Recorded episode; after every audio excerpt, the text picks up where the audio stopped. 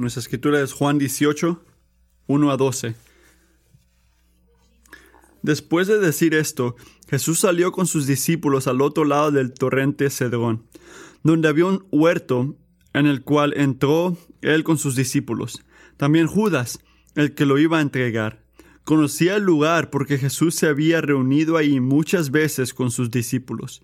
Entonces Judas, tomando la tropa romana y a varios guardias de los principales sacerdotes y de los fariseos, fue ya con linternas, antorchas y armas.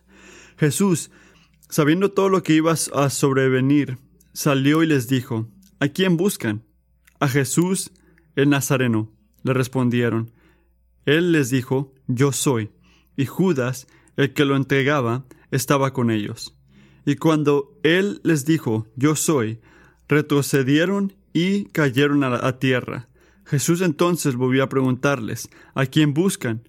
A Jesús el Nazareno, dijeron. Respondió Jesús, les he dicho que soy yo. Por tanto, si me buscan a mí, dejen ir a estos. Así se cumplía la palabra que habían dicho. De los que me distes, no perdí ninguno. Entonces Simón Pedro, que tenía una espada, la sacó y hirió al siervo del sumo sacerdote, y les cortó la oreja derecha. El siervo se llamaba Malco. Jesús le dijo a Pedro, Mete la espada en la vaina. La copa que el Padre me ha dado, ¿acaso no he de beberla? Entonces la tropa romana, el comandante y los guardias de los judíos prendieron a Jesús, lo ataron.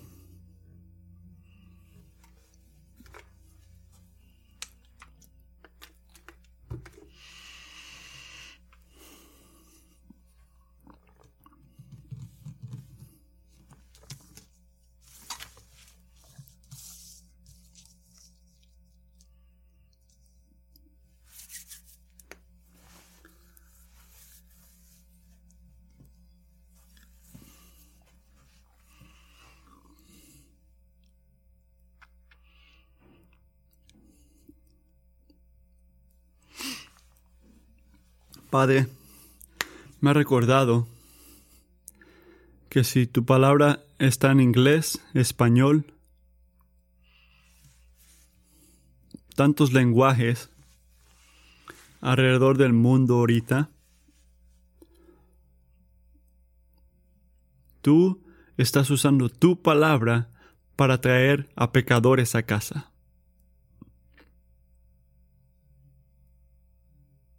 Tantas tribus, tantas lenguas.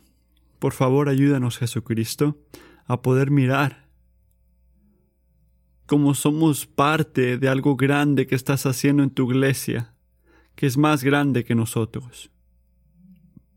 Ayúdanos a recordar esto, porque eso nos mantiene humildes y agradecidos.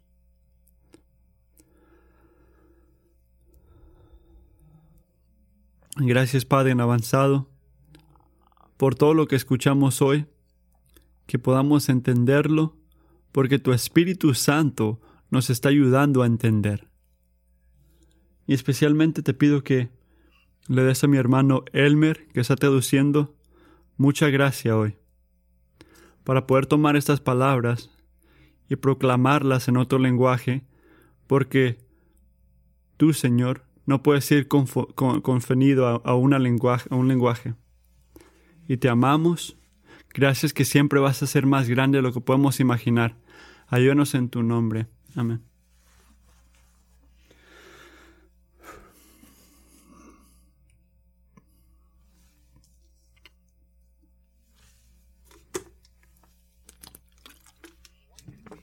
Uno podría ser perdonados por concluir que vivimos en un mundo sin autoridad. Sistemas son malignos, las estructuras son sospechosas. Si alguien en una posición de autoridad hace que no nos gusta, hay que quitarle la cabeza, gritan todos. Los niños resisten la autoridad de los padres, Estudiantes resisten las autoridades de los maestros. Ciudadanos resisten la autoridad de, las, de, los policías. Todo esto para decir, la autoridad no se murió en los sesentas. Es el espíritu de nuestra época. El espíritu de toda época. Pero esto también es la mitad de la historia. Porque creo que si miras profundamente, no toma mucho para notar que nuestro problema no es con la autoridad de una manera de, categoría, sino la autoridad en algo externo. Escucha, la razón por la que nos ofendemos con cada tipo de autoridad es porque estamos envueltos a la de nosotros, a nuestra autoridad. Piensa en esto, el poder de nuestra oposición a otra gente es la medida por lo cual queremos hacer lo que nosotros queremos hacer. No estamos contra autoridad para nada, no estamos contra autoridad. Nos encanta. Simplemente hemos cambiado el centro de autoridad de algo que está fuera de nosotros mismos a algo que está dentro de nosotros.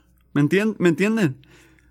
Nos encanta, pero individualmente algo personal, que cada uno de nosotros se ha convertido en un Dios para sí mismo, que significa que no me importa a nadie, no tengo, no tengo que responderle a nadie, solamente a mí mismo.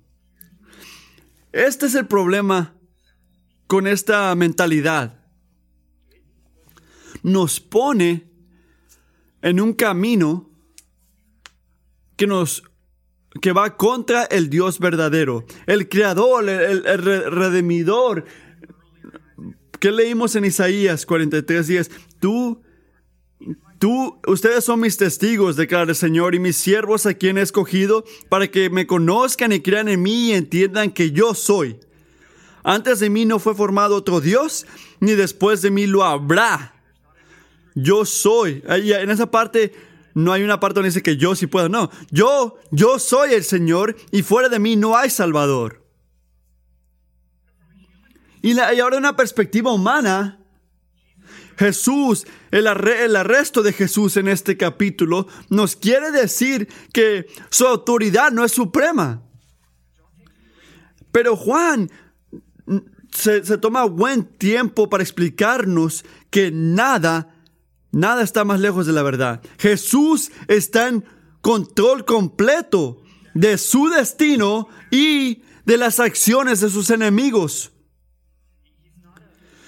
No, no es una persona sin, esperanza o sin poder, una, una víctima. No, es un sacrificio aceptado, intencional.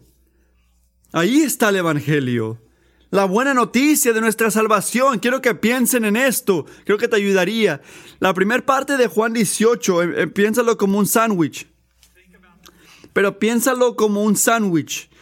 En los dos lados, los dos pedazos de pan, la gente está resistiendo la autoridad de Jesús, ¿verdad? Su primer persona que va a contarle eso es Judas y sus, y sus seguidores. Y el segundo el segundo es Pedro, uno de sus discípulos más cercanos. Pero el punto principal, que es lo mejor del sándwich, la carne en el medio, ¿verdad?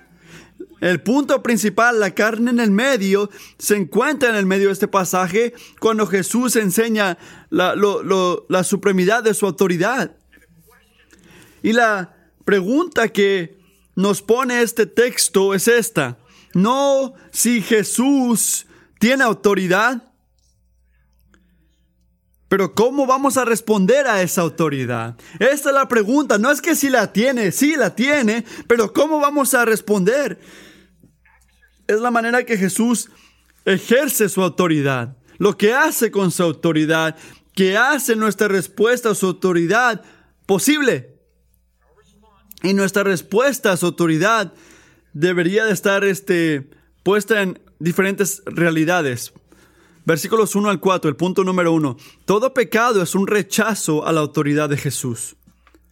Eso es lo que es. Este capítulo abre y Jesús terminó de orar del presente y el futuro de la gente de Dios. Es, fue una oración larga, todo un capítulo y pasamos mucho tiempo ahí. Pero lo que dice en esa oración larga lo podemos ver en el versículo 17, ah, versículo 26, que Jesús dice que Él quiere que nosotros tengamos dos cosas importantes. El regalo de la presencia de Dios y el gozo de ser más como Él cada día de nuestras vidas. Eso es lo que quiere para nosotros. Pero estas dos bendiciones requieren algo. Requieren algo, requieren a Jesús que demuestre el poder que tiene al abrir la puerta por nosotros al hacer este sacrificio. Porque al menos que Él muera la muerte que merecemos nosotros, no puede haber unión con el Dios Padre. Solamente una expectativa esperando el juicio. Así que mira, versículo 1, 18. Jesús fue con sus discípulos al otro lado del torrente Cedrón, donde había un huerto. Y ahora, la manera que la cruz pasa por un jardín no es un accidente. Esto está lleno con este símbolo. Un jardín fue donde todo empezó, donde todo fue mal, donde todo empezó todo en Génesis 3. Un jardín donde el primer hombre y mujer resistieron, fueron contra la autoridad de Dios. Mira, Jesús está regresando donde todo empezó para deshacer todo y para que todo pueda estar bien, para restablecer. Esto es lo que está haciendo. El jardín no es algo extraño, no, es un punto divino, un punto intencional que lo hizo aquí. Nos recuerda que al Señor no se le ha olvidado, no se le ha olvidado lo que ocurrió en Edén. Y también es un lugar donde Judas está atento a que pueda encontrar a Jesús ahí porque por tres años este hombre Judas aparecía ser uno de los discípulos de, Jesús. Pero en el capítulo 13 reveló sus verdaderos colores cuando salió en la noche para ir contra el Señor. Y en el testimonio de sus vidas, de su vida, es una, una advertencia soberana. Y la advertencia es esta. No, no, sientas, basado en tus privilegios espirituales,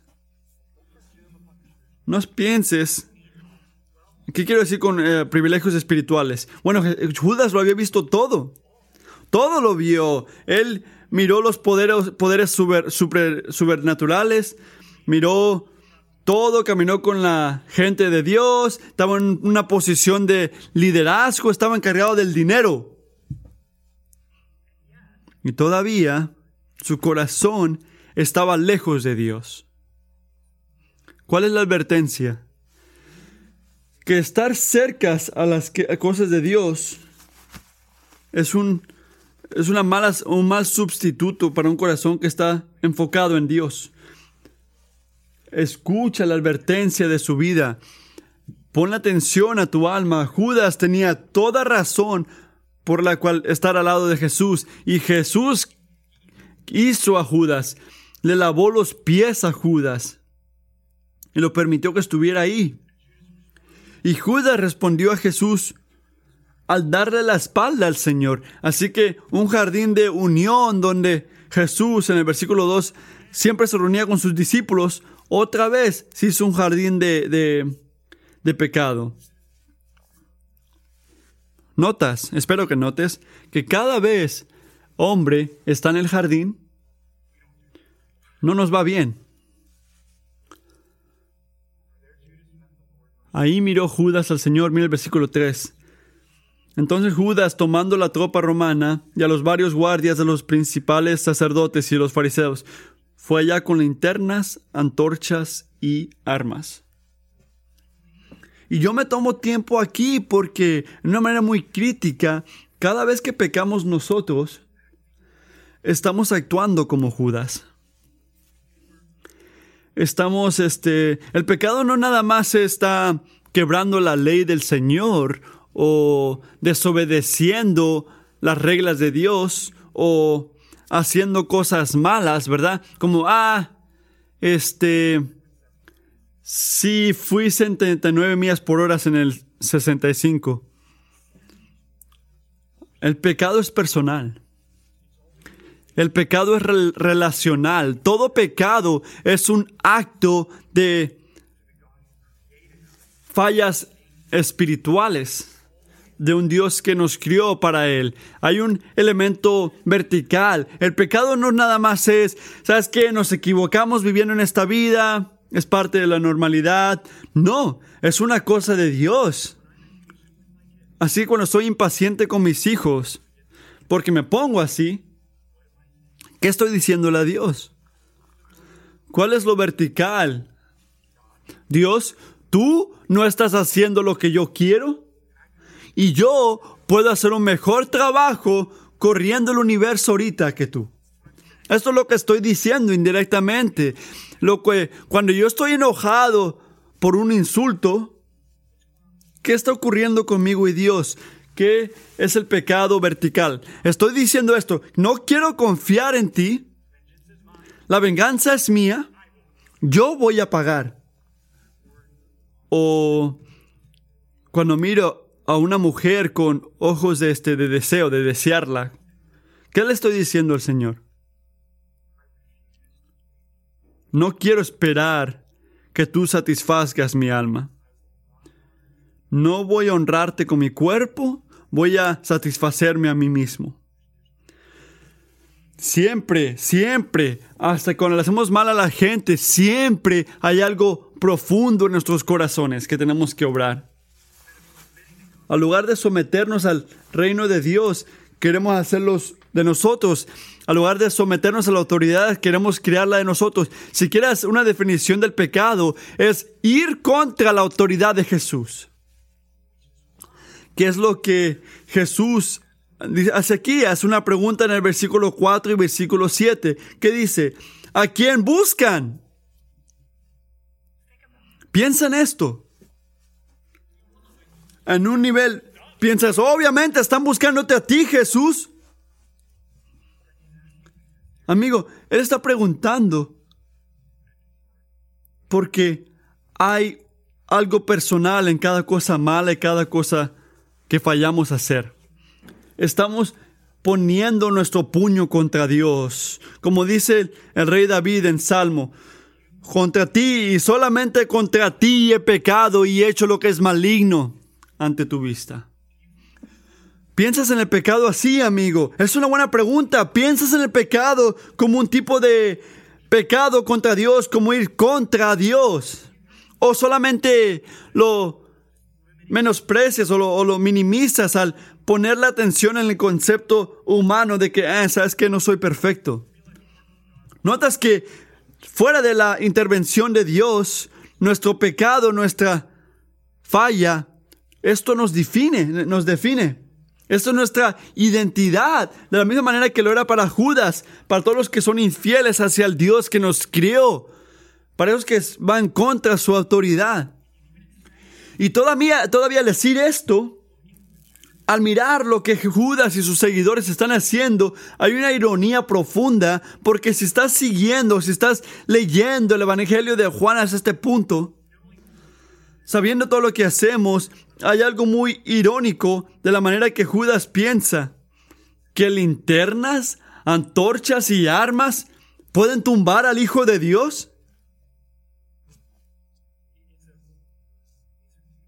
Es una imagen de, de la tontería del pecado.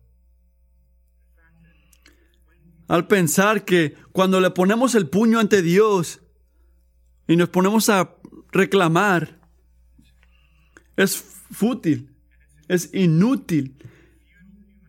Es una posición humana que Jesús expone. Todo pecado, todo nuestro pecado es ir contra la autoridad de, de Jesús. Todo pecado es el rechazo a la autoridad de Jesús. El segundo punto, los hombres no pueden prevalecer contra la autoridad de Jesús. Todo pecado es un rechazo a la autoridad de Jesús. Y el segundo punto, los hombres no pueden prevalecer contra la autoridad de Jesús. Quiero que imagines esto en tu, en tu mente. Eh, Judas está ahí con sus linternas, antorchas, está rodeado con gente, con armas, preparados, listos para hacer su voluntad contra el Hijo de Dios. ¿Y cómo responde Jesús? ¿Qué va a hacer? Mira el versículo 4. Jesús, sabiendo todo lo que iba a sobrevenir, salió. Salió. El contraste aquí entre Jesús y Judas es increíble.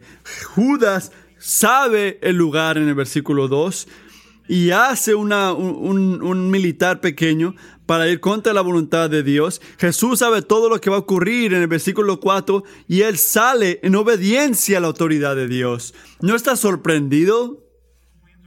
Sus planos, sus planes no salieron de, de, las vías. No, él sabe exactamente lo que está ocurriendo, por qué está ocurriendo y para dónde va a ir. Nota esto.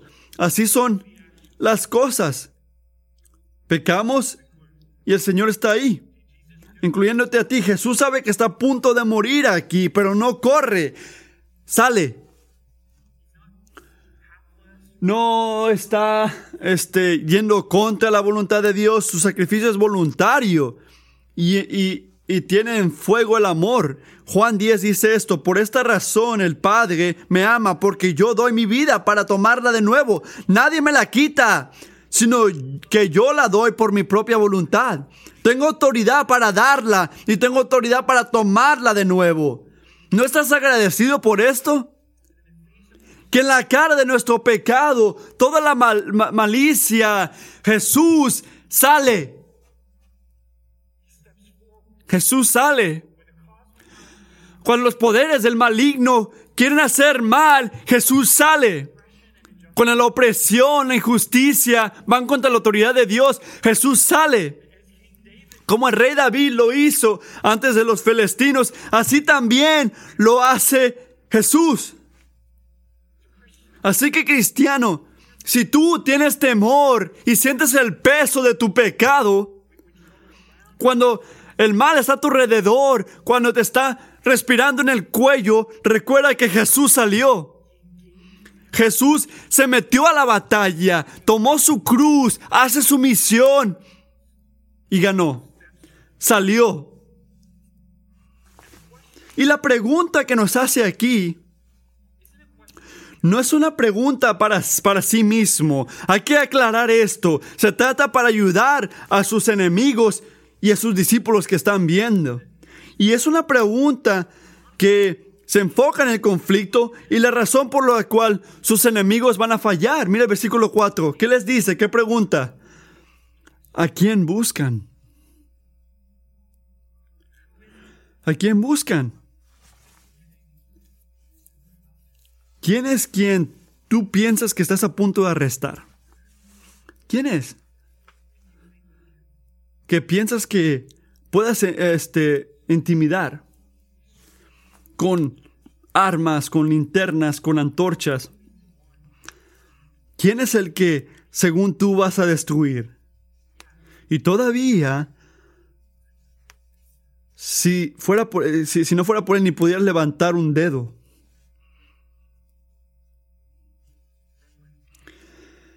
Amigo, cuando tú y yo pecamos, cuando tú vas contra someterte ante la autoridad de Dios, ¿contra quién estás yendo tú? ¿A quién estás resistiendo? La respuesta verdadera es lo mismo hoy que lo que era en este tiempo. Quieres imponer tu voluntad ante Dios.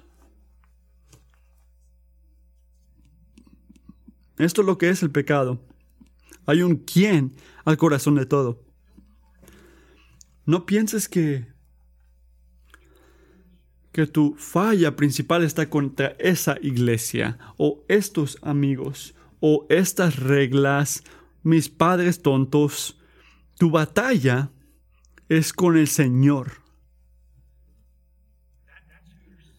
a ese es el que estás buscando. Ahí es el que estás yendo contra. Esta es la autoridad que estás este, queriendo destruir y resistir. Y la pregunta de Jesús lo fuerza a él y a nosotros, al, que podemos ver al, al corazón del Evangelio de Juan. ¿Quién es Jesús? ¿Quién es Jesús? En serio, ¿quién es? ¿Por qué? Porque la autoridad que tiene depende completamente en su identidad. Y por esto importa saber quién es Jesús. El versículo 5, Jesús el, el Nazareno. Ese eres tú, Jesús el Nazareno. Traducción, no tienes autoridad sobre nosotros porque tú no eres nada más que un hombre. Eres Jesús que nació aquí. Tú tienes un hogar. Es un hombre como nosotros. Y el Señor respondió en el versículo 5 que los, que los confronta, enseñándole que sí es Jesús el Nazareno y todavía es más. Es más. Él, mira el versículo 5. Yo soy.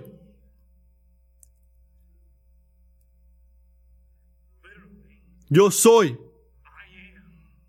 Literalmente, yo soy.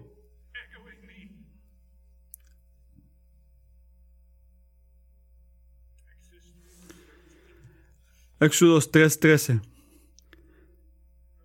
Entonces Moisés dijo a Dios, si voy a los israelitas y les digo, el Dios de sus padres me ha enviado a ustedes, tal vez me digan, ¿cuál es su nombre? ¿Qué les responderé? Y dijo Dios a Moisés, yo soy el que soy.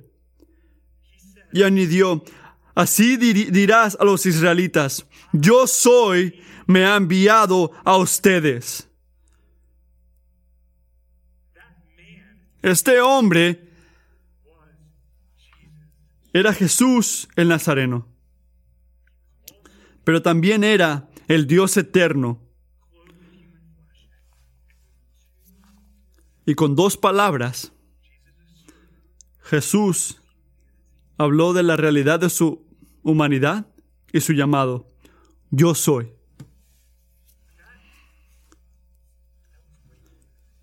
Pero esto era más allá que una buena respuesta. Era una respuesta increíble. Mire el versículo 6. Y cuando Él les dijo, yo soy, retrocedieron y cayeron a la tierra.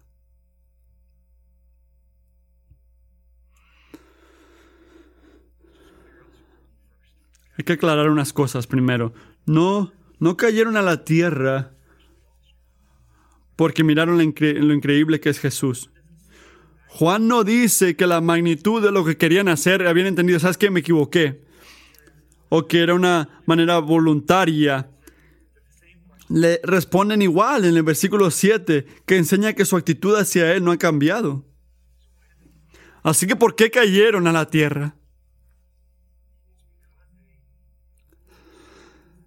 Es que sintieron en su cuerpo algo del peso de la gloria de Dios.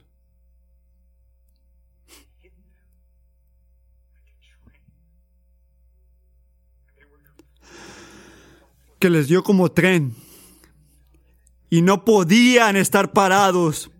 ¿Cuál es el punto de esto, amigo? Que Dios no necesita tu fe, ni tu someterte a su palabra para ser quien es. Él es glorioso. Él es supremo en poder, supremo en majestad, supremo en autoridad y dominio y honra y hermosura. Hay una razón. Cuando los pecadores y los santos igual en la palabra de Dios, cuando sienten su revelación involuntariamente es caerse al piso a adorar. Una y otra vez.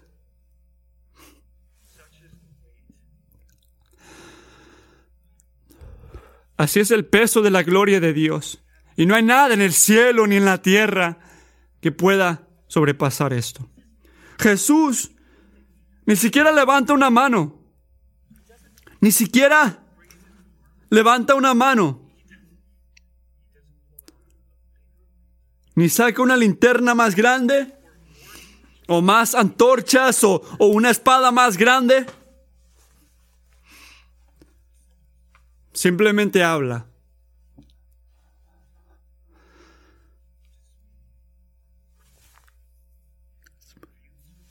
Revela la gloria de su naturaleza a través de dos palabras. Y sus enemigos son derrotados.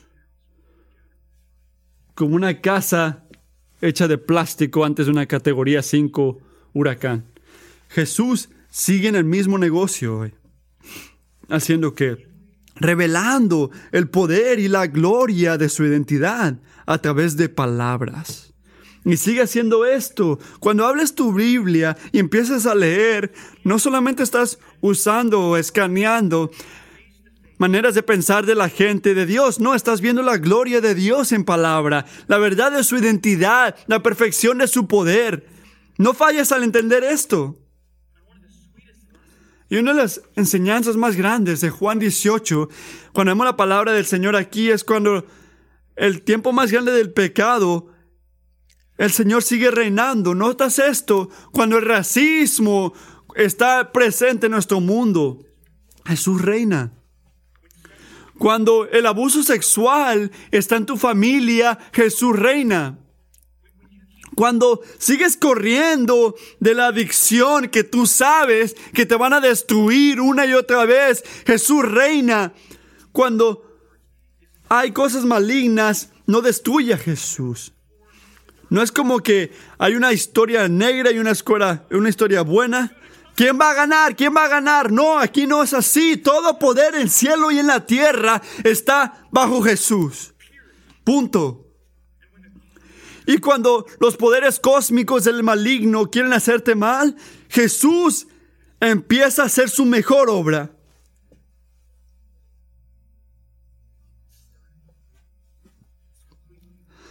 Está en poder. Y todavía la gente maligna lo arrestó, ¿verdad? Y están a punto de crucificarlo. Cuando la gente maligna nos hace cosas malas a mí y a ti, se lo hicieron a Jesús. Pero que nunca concluyas que esas cosas están ocurriendo porque nuestro Dios se ha ido y no está en el reino ya. A lo contrario, Él está cumpliendo su mejor obra en las horas más oscuras. Así que no puede, puede que no sepa lo que está haciendo Dios en tu vida, pero tienes que saber esto, amigo. No importa lo que ocurra, Jesús está en control. Agárrate ese, a eso. Agárrate fuerte a esta aseguranza. ¿Cuál es la aseguranza? ¿Cuál es la promesa, promesa, pastor? Que Dios va a seguir siendo fiel a sus promesas de la misma manera que fue fiel en estos tiempos. Porque acababa de hacer una promesa a sus discípulos. Minutos, sino unas horas antes de esta situación. Mira el versículo 8. Este, les he dicho que, que yo soy, por tanto, si me buscan a mí, dejen ir a estos. Así, es, así se cumple la palabra que había dicho. De los que me diste, no perdí uno. Y Jesús es arrestado, está sufriendo, pero en su sufrimiento, Él sigue siendo fiel a su palabra. Está protegiendo a sus seguidores del mal.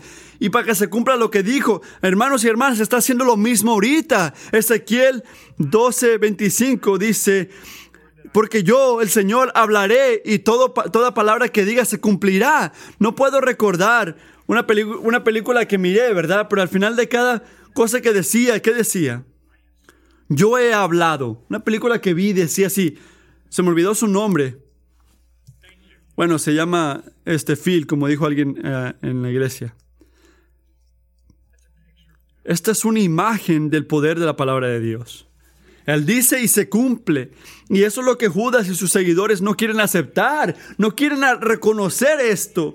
Es la identidad divina y, la, y, lo pequeño que son, que no pueden ganar las autoridades. Les dio dos oportunidades.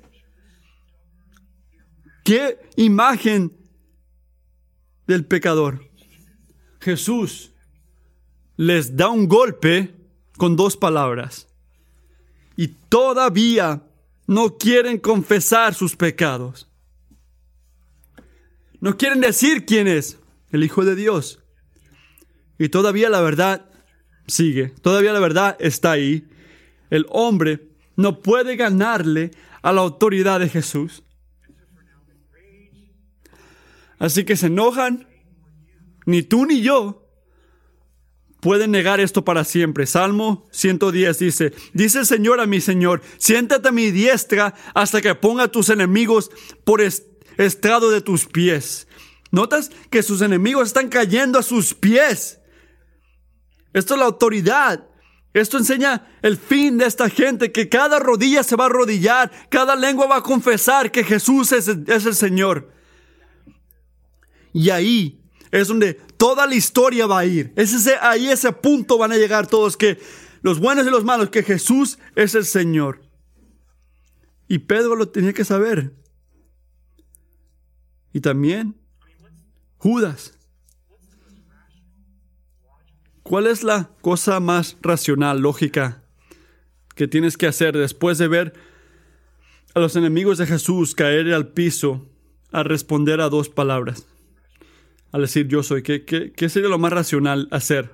De repente, confiar en las palabras de Jesús y que Él puede salvarte. Nada más estoy diciendo. O confiar en la autoridad de sus palabras y esperar que Judas y sus seguidores hagan exactamente lo que Él les dice hacer y dejarnos en paz. Y protegernos de que no nos arresten. De repente, al ver lo que hizo sería lógico que, se retrocedan o que lo adoren. Pero Pedro hace nada de esto.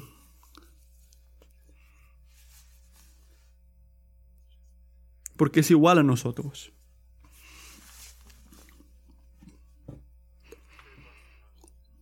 El tercer punto de la autoridad de Jesús. El punto número tres.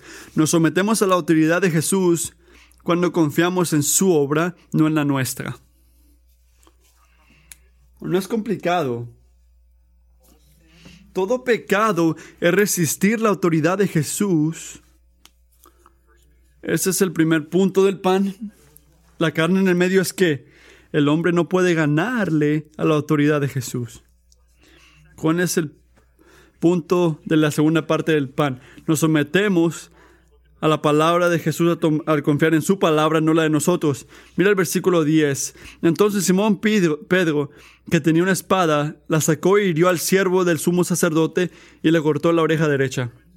Él mira todo lo que ocurrió y al analizar todo, piensa que sabes que la cosa no va en una dirección que les conviene y intenta arreglarla a sí mismo. Es, acaba de ver que Jesús tumbó a todo ese grupo y se arrodillaron ante él al hablar dos palabras y todavía él piensa que es inteligente contribuir un poco de su poder. En otras palabras, Pedro es más como los que están con Judas de lo que puede notar él. Y es igual a nosotros. Porque ellos iban contra Jesús al ir contra su autoridad. Tú no eres Dios. Tú eres Jesús de Nazaret, nada más eres hombre. Bueno, Pedro va contra Jesús igualmente al ir al, negar su autoridad. Él revela lo pequeño, lo poco que cree que Jesús está en control al hacer que, al intentar hacer el trabajo de Dios por él mismo corazón, mismo, misma oposición, hacemos lo mismo. Este, al lugar de someterse a la autoridad de Jesús al confiar en Él y esperar que Él obre, nosotros salimos y queremos apurar las cosas, hacerlo a nuestra manera. Así que cuando las cosas no son como nosotros queremos en el trabajo, ¿por qué pensamos que tenemos que meter más horas? Si algo no es de la manera que es con los hijos, ¿por qué ¿por qué no decimos, hay que tener más conversaciones o más consecuencias? O poner la línea, hay que hacer lo que, lo que se tiene que hacer. O si nuestro esposo o esposa no está cambiando, ¿por qué los maltratamos o, o, les hablamos este, fuertemente? ¿O por qué recordamos este, conversaciones fuertes en nuestras mentes, buscando por algo que pudiéramos haber dicho. De repente hubiera dicho esto, hubiera dicho esto para que hubiera habido otra, otro, otro fin. ¿Qué estamos haciendo funcionalmente en estas situaciones? Estamos diciendo, Jesús, tú no tienes autoridad aquí. No estás en control. Yo soy y yo voy a arreglar la situación para el mejor. Tengo que buscarle, si sea la última cosa que hago, pero tengo que buscármela. Amigo, hacer el trabajo de Dios por Él nunca te va a ir bien, porque no eres Dios. Pero escucha, el problema de Pedro aquí y el de nosotros es más profundo que dudar el poder de Dios o la habilidad de Dios para hacer las cosas necesarias él mismo. Esto es un gran problema, pero el verdadero problema es más profundo. La lucha más profunda es que Pedro ni nosotros hacemos la obra que nos llama a hacer al principio. Piensa en esto. ¿Qué este, piensa Pedro aquí? No importa lo que cueste, aunque yo muera intentando, yo tengo que frenar que Jesús sea arrestado. Esto es exactamente lo que tiene que ocurrir aquí. Así que hay que empezar a quitar cabezas, piensa Pedro. Él está ciego al punto de que en su arresto y muerte, Jesús va a ser la liberación más grande que el mundo ha visto. Así que, ¿qué hace inmediatamente el Señor en el versículo 11? Mete la espada en la vaina. Es una buena manera de decir, para, para. La copa que el Padre me ha dado, ¿acaso no he de beberla? Jesús le está hablando directamente a Pedro, porque en querer ayudar la situación, él está yendo contra lo que tiene que ocurrir para que se cumpla la voluntad de Dios. En otras palabras, no nada más está arruinando las cosas al ser la obra de Dios por él. No, está yendo contra la sabiduría de Dios y yendo contra la voluntad. Está yendo contra la autoridad de Dios. Y aquí está la advertencia en Juan 18. Recuerda esto. Hay dos maneras de ir contra la autoridad de Dios, contra la autoridad de Jesús. Es siendo enemigos o siendo seguidores que profesan su nombre enemigos y seguidores están resistiendo su voluntad. Están yendo contra su autoridad. La única diferencia es que Judas y su compañía lo saben y Pedro no. Porque Pedro, como nosotros, que, hace arrogantemente, piensa que pensamos que Dios necesita nuestra ayuda, nuestra contribución para que ocurra lo que tiene que ocurrir. Y de ahí Intentamos hacer lo que tiene que lo que pensamos según que se tiene que hacer. Y en los dos puntos, las dos maneras, nuestra posición es, es, grande. No, no, no, no vas a ganar la autoridad de Jesús, pero te estás haciendo un mal. Así que ¿dónde nos deja? Si somos enemigos o seguidores. Todos somos tentados para ir contra la autoridad de Jesús. ¿Dónde nos deja? Nos deja a todos en necesidad de un Salvador. Así que aquí está la buena noticia. Jesús nos rescata de oponernos a la autoridad de Dios, sometiéndonos libremente a la misma. Ese es el Evangelio. Jesús nos rescata de oponernos a la autoridad de Dios, sometiéndonos libremente a la misma, a la autoridad de Dios. Cuando Él le dice a Pedro, no tomo la copa que me, que me ha dado el, Padre, le dice, Pedro, el único camino al, al ser liberados ustedes, no nada más aquí, sino para siempre, el camino es de obediencia, obediencia humilde al Padre. La razón principal que vine a este mundo es para beber la copa de ira que Judas y tú merecen al ir contra la oposición de mi autoridad y voy a ejercer mi autoridad a ser obediente al punto de muerte hasta, hasta muerte en la cruz. Porque si no lo hago, no puedo liberarte, Pedro. No puedo liberarte de tu esclavitud para que puedas sentir el gozo de vivir en, en sumisamente a la autoridad de Dios. Pero esto requiere algo de ti.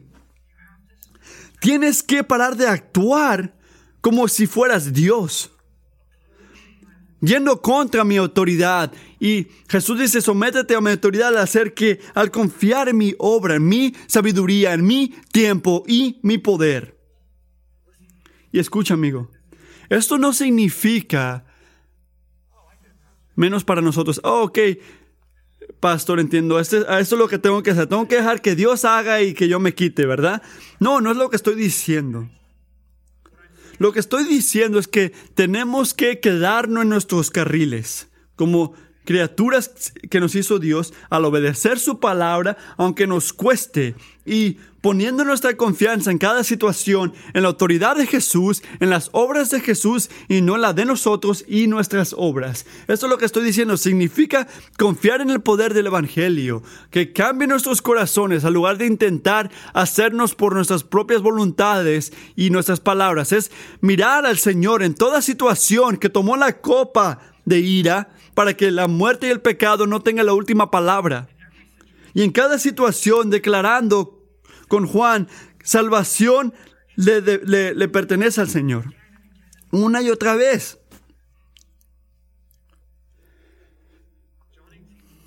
Juan 18 nos enseña que todo pecado es un rechazo a la autoridad de Jesús, los hombres no pueden prevalecer contra la autoridad de Jesús y nos sometemos a la autoridad de Jesús cuando confiamos en su palabra, no en la nuestra. Y cada vez que fallamos,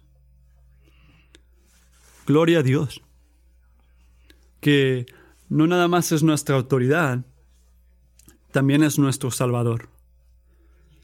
Porque Jesús nos redime, nos rescata de la oposición fútil de la autoridad del Señor al someterse a la misma. Él vive la vida obediente que no podemos vivir y muere la muerte que merecemos nosotros. Y en esta obra, solamente en esta, ¿qué ocurre? Somos perdonados y liberados de devoción a nuestra autoridad para poder sentir la autoridad del Señor, de someternos a la autoridad del Señor. Nunca vas a ganar yendo contra Jesús no vas a ganar.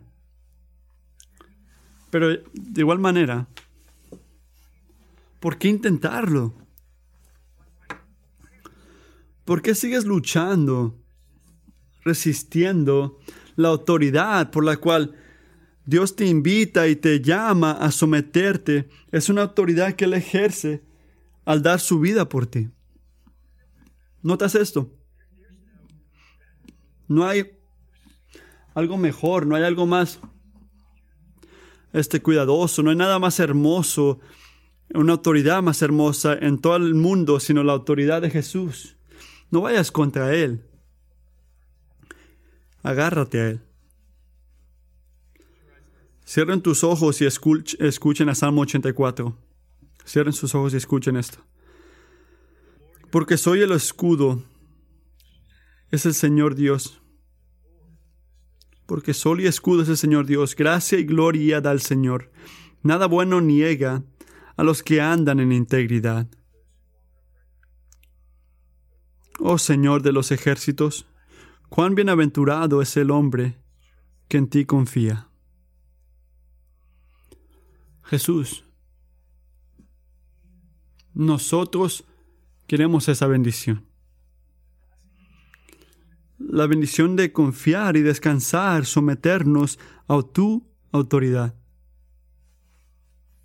Gracias por la manera en que tú perfectamente te sometes a la autoridad de Dios, para que seamos perdonados y restaurados cada vez que fallamos a seguir tu ejemplo.